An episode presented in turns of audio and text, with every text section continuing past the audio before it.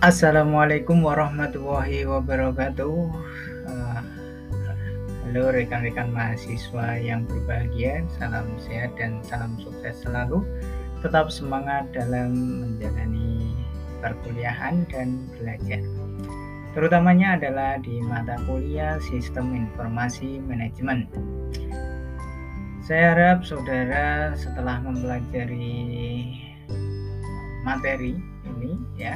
Silahkan nanti uh, sambil melihat materi yang sudah saya sertakan di bawah ini silahkan ketika saya men menginstruksikan untuk bilang next uh, materi silahkan di next materi ya. Uh, kita akan membahas terkait dengan konsep dasar sistem ya di mata kuliah Sistem Informasi Manajemen.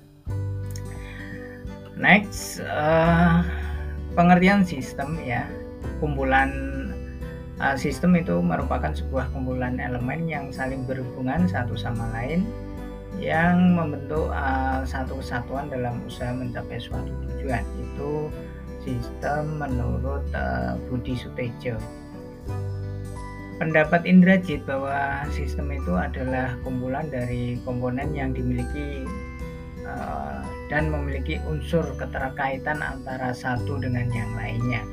Itu menurut uh, Indrajit. Sedangkan menurut Jerry Food uh, atau Jerry Food Gerau, sistem adalah jaringan kerja dari prosedur-prosedur yang saling berhubungan berkumpul bersama-sama untuk melakukan kegiatan atau menyelesaikan sasaran tertentu.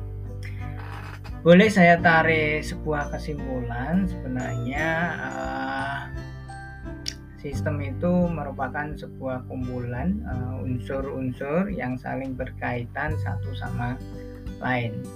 Next, uh, ini pengertian sistem selanjutnya yaitu sistem eh, hubungannya antara unit yang satu dengan unit yang lain uh, yang berhubungan satu sama lain serta tidak dapat dipisahkan dan menuju suatu kesatuan dalam rangka mencapai tujuan yang telah ditetapkan sebelumnya. Ya, misalkan apabila satu unit dalam suatu perusahaan mengalami uh, gangguan, ya unit yang lain pun akan uh, terganggu dalam mencapai tujuan yang telah ditetapkan. Itulah uh, yang dinamakan dengan sistem ya, satu kesatuan yang saling keterkaitan.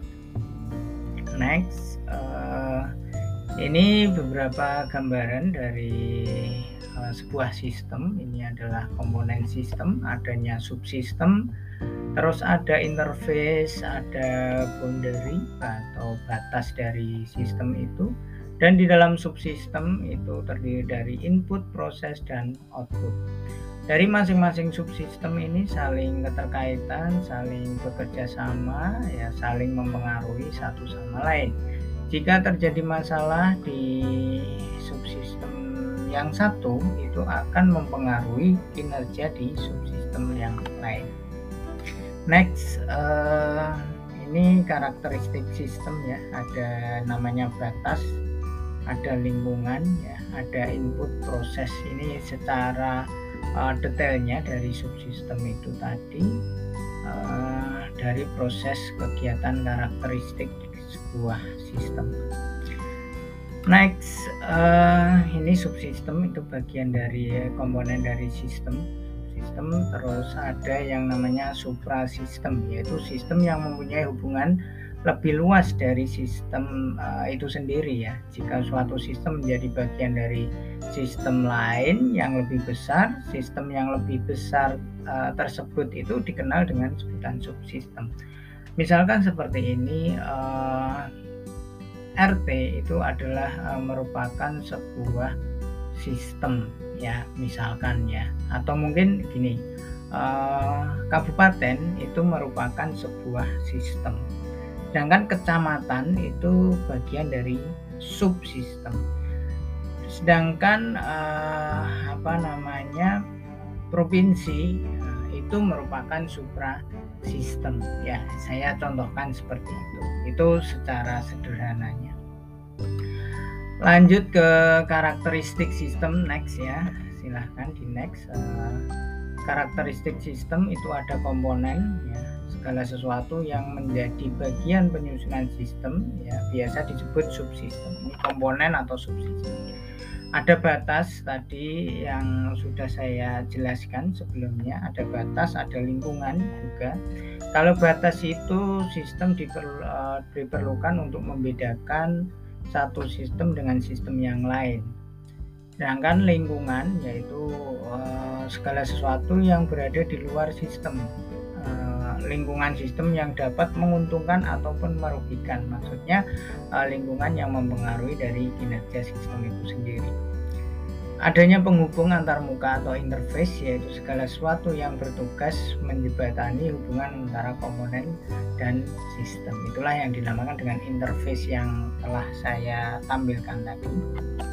Masih lanjutan next karakteristik uh, sistem masukan ya ada input ya proses dan output ya. Input itu perlu dimasukkan ke dalam sistem sebagai bahan yang akan diolah. Setelah ada masukan maka adanya suatu proses uh, untuk menghasilkan sebuah uh, informasi atau output yang berguna bagi pemakainya dan uh, keluaran atau output itu berbagai macam bentuk keluaran yang dihasilkan oleh komponen pengolahan itu sendiri yaitu hasil dari pengolahan dari input.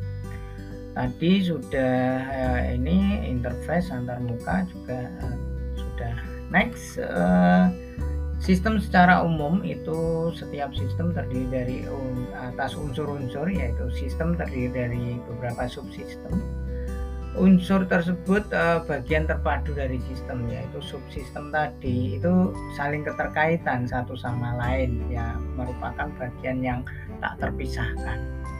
Sedangkan unsur uh, atau sistem tersebut saling atau subsistem tersebut itu saling bekerja sama. Untuk menjadikan sebuah sistem, uh, subsistem itu diperlukan sebuah kerjasama antara yang satu dengan yang lainnya dan yang keempat uh, unsur sistem bagian dari sistem lain yang lebih besar. Jadi uh, ketika ada sebuah sistem di dalamnya ada subsistem dan uh, subsistem itu misalkan ada bagian terkecilnya itu ada sub subsistem lah tadi sudah saya contohkan misalkan kabupaten itu adalah sebuah sistem maka kecamatan itu adalah subsistem, desa itu adalah sub-subsistem, dan ketika melihat ya kita melihatnya ke atas lagi, misalkan ada provinsi itu adalah supra sistem. Itu saya uh, misalkan seperti itu, biar uh, lebih mudah di dalam proses pemahaman. Yang next selanjutnya untuk mendesain sebuah sistem ini menurutnya Free Demah, uh, Demah Yusir bahwa satu tahapan dari desain sistem itu uh, yang pertama adalah perencanaan atau tahap perencanaan di mana segala sesuatu itu juga perlu direncanakan ya jadi uh, biar berjalan dengan uh, baik sesuai dengan rencana. Yang kedua yaitu mendefinisikan masalah sistem yang berjalan dan sistem yang diusulkan. Maksudnya bagaimana ini? Yaitu uh, ketika kita mendesain sebuah sistem, uh, kita melihat sistem yang sudah ada terlebih dahulu. Setelah itu kita berupaya mengevaluasi dan menginovasi atau memperbaiki dari sistem yang ada agar menjadi lebih baik ya. Uh, sehingga di sini yang tahap kedua itu mendefinisikan masalah sistem yang berjalan dan sistem yang diusulkan. Jadi uh, tetap melihat kondisi di lapangan terlebih dahulu. Yang ketiga menentukan tujuan sistem. Uh, sistem itu dibuat dengan maksud dan tujuan seperti apa. Itu perlu diperhatikan, ya.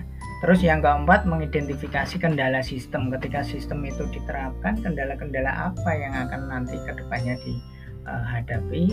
Setelah itu membuat studi kelayakan, apakah sistem itu layak atau tidak bisa dilakukan dengan menggunakan uji bisa uh, uh, uji uh, coba terbatas uh, sehingga nanti pada akhirnya sistem itu diterima atau ditolak. Nah, ini adalah ketika mendesain sebuah sistem.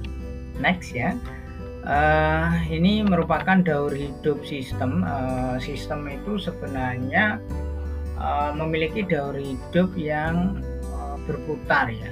ya istilahnya adalah uh, berbentuk lingkaran seperti ini jadi sistem ketika tidak di uh, upgrade atau tidak dievaluasi maka sistem itu nanti akan uh, menjadi usang maka dari itu daur uh, hidup sistem mulai dari menganalisa kebutuhan, membangun sistem, memasang sistem, mengoperasikan sistem, misalkan uji coba dan lain sebagainya.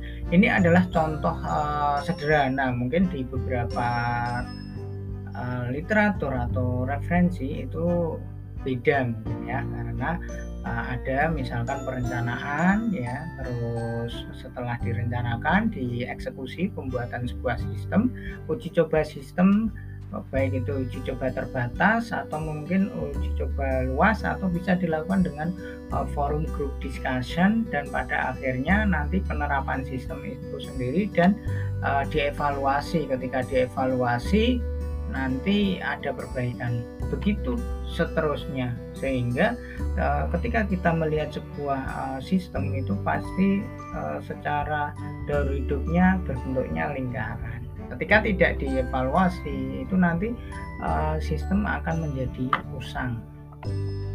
Next uh, ke bentuk sistem ya. Sistem itu ada sistem alami ada sistem buatan. Kalau sistem alami di mana uh, seperti matahari ya sistem di luar angkasa sana reproduksi semuanya yang sifatnya adalah alaminya hasil ciptaan Tuhan ya itu merupakan uh, sistem alami. Sedangkan sistem buatan manusia itu ya sistem yang dibuat manusia ya, misalkan sistem pemerintahan ya, terus sistem uh, perkantoran dan lain sebagainya itu merupakan uh, sistem yang dibuat oleh manusia. Kita lanjut next uh, ke jenis sistem ya. Jenis sistem itu menurut MacLeod, uh, MacLeod GR yang menyatakan bahwa secara prinsip sistem dapat dikelompokkan menjadi dua yaitu sistem terbuka dan sistem tertutup. Sistem terbuka adalah sistem yang dihubungkan dengan lingkungannya melalui arus sumber daya ya. Jadi ini contohnya ada masukan proses dan uh, keluaran. Ini namanya sistem terbuka karena dia langsung bersinggungan langsung atau dihubungkan dengan lingkungan atau sumber daya yang ada gitu.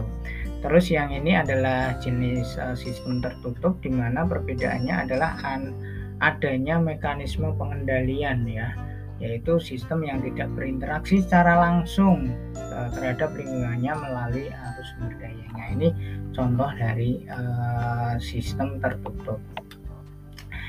Itu beberapa hal yang saudara perlu saudara ketahui terkait dengan sistem. Nah, untuk lebih jelas dan lebih lanjutnya, saudara bisa menambah referensi dari buku lain atau mungkin uh, sumber-sumber uh, lain yang bisa menambah wawasan saudara. Dan uh, terima kasih ya, mudah-mudahan apa yang kita pelajari ini menjadikan sebuah ilmu yang bermanfaat, bermanfaat buat diri kita dan bermanfaat buat orang lain. Salam sehat dan salam sukses selalu buat para mahasiswa. Wassalamualaikum warahmatullahi wabarakatuh.